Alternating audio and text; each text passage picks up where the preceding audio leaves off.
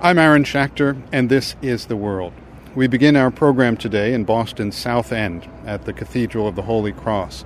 A crowd streamed in this morning to attend an interfaith memorial for the victims of Monday's marathon bombings.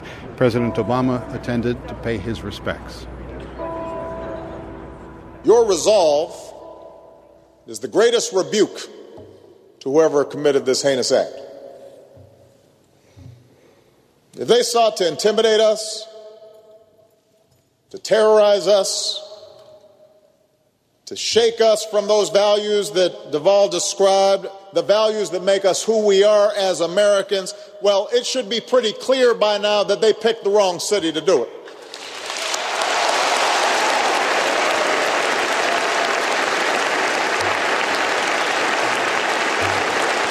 Not here in Boston.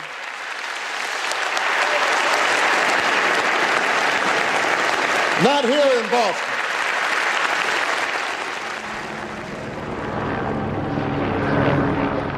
There are hundreds, if not thousands, of police officers that are spread across Boston's entire South End. From what we can see, the streets are cordoned off with metal gates, and there are sniffer dogs. The security is extremely tight. People were waiting this morning four or five blocks to get into the church service, and we spoke to some of them while they were here. My name is Denise Campbell. It's just good to see all these people here, you know, to come together just for, you know, one moment, you know, for prayer for what happened to the people in the bombings.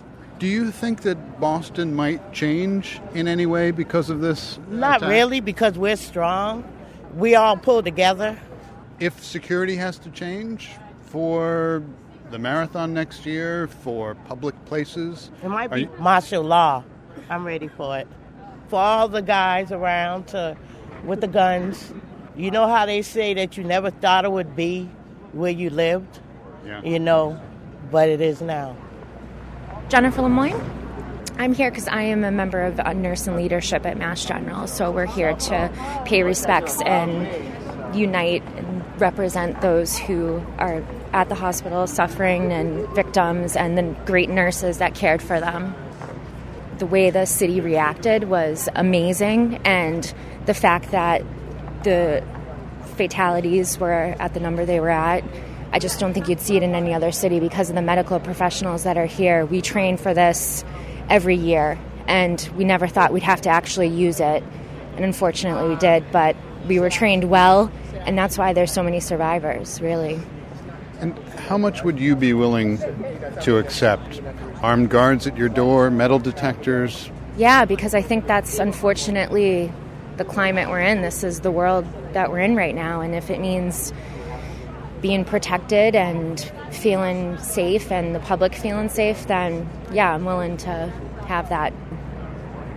Uh, my name is William Burke, and I'm here with my wife Patricia. I'm the headmaster of a school in uh, right outside of Boston, and one of our faculty members uh, was hurt in the blast and is right around the corner in the hospital. So you want to come and, and pray for him and for all the victims and um, represent his family and our school community. Can you foresee changes now to Boston and the area in the wake of this event? Oh, I think there will be changes as there were after 9 11. I've been very proud to be a Bostonian in these days. I think the solidarity is terrific. The four words I have to describe what we've all endured are senseless, violence, cowardice, and evil. And you can't make sense out of the senseless, but we can pray and we can access what I believe to be the two most powerful forces in the universe God and one another through whom God works. And that's what we're doing as fully and as well as we can. All over Boston, I'm gonna let it shine, let it shine, let it shine, let it shine. This little light of mine. This little light of mine, This little light of mine,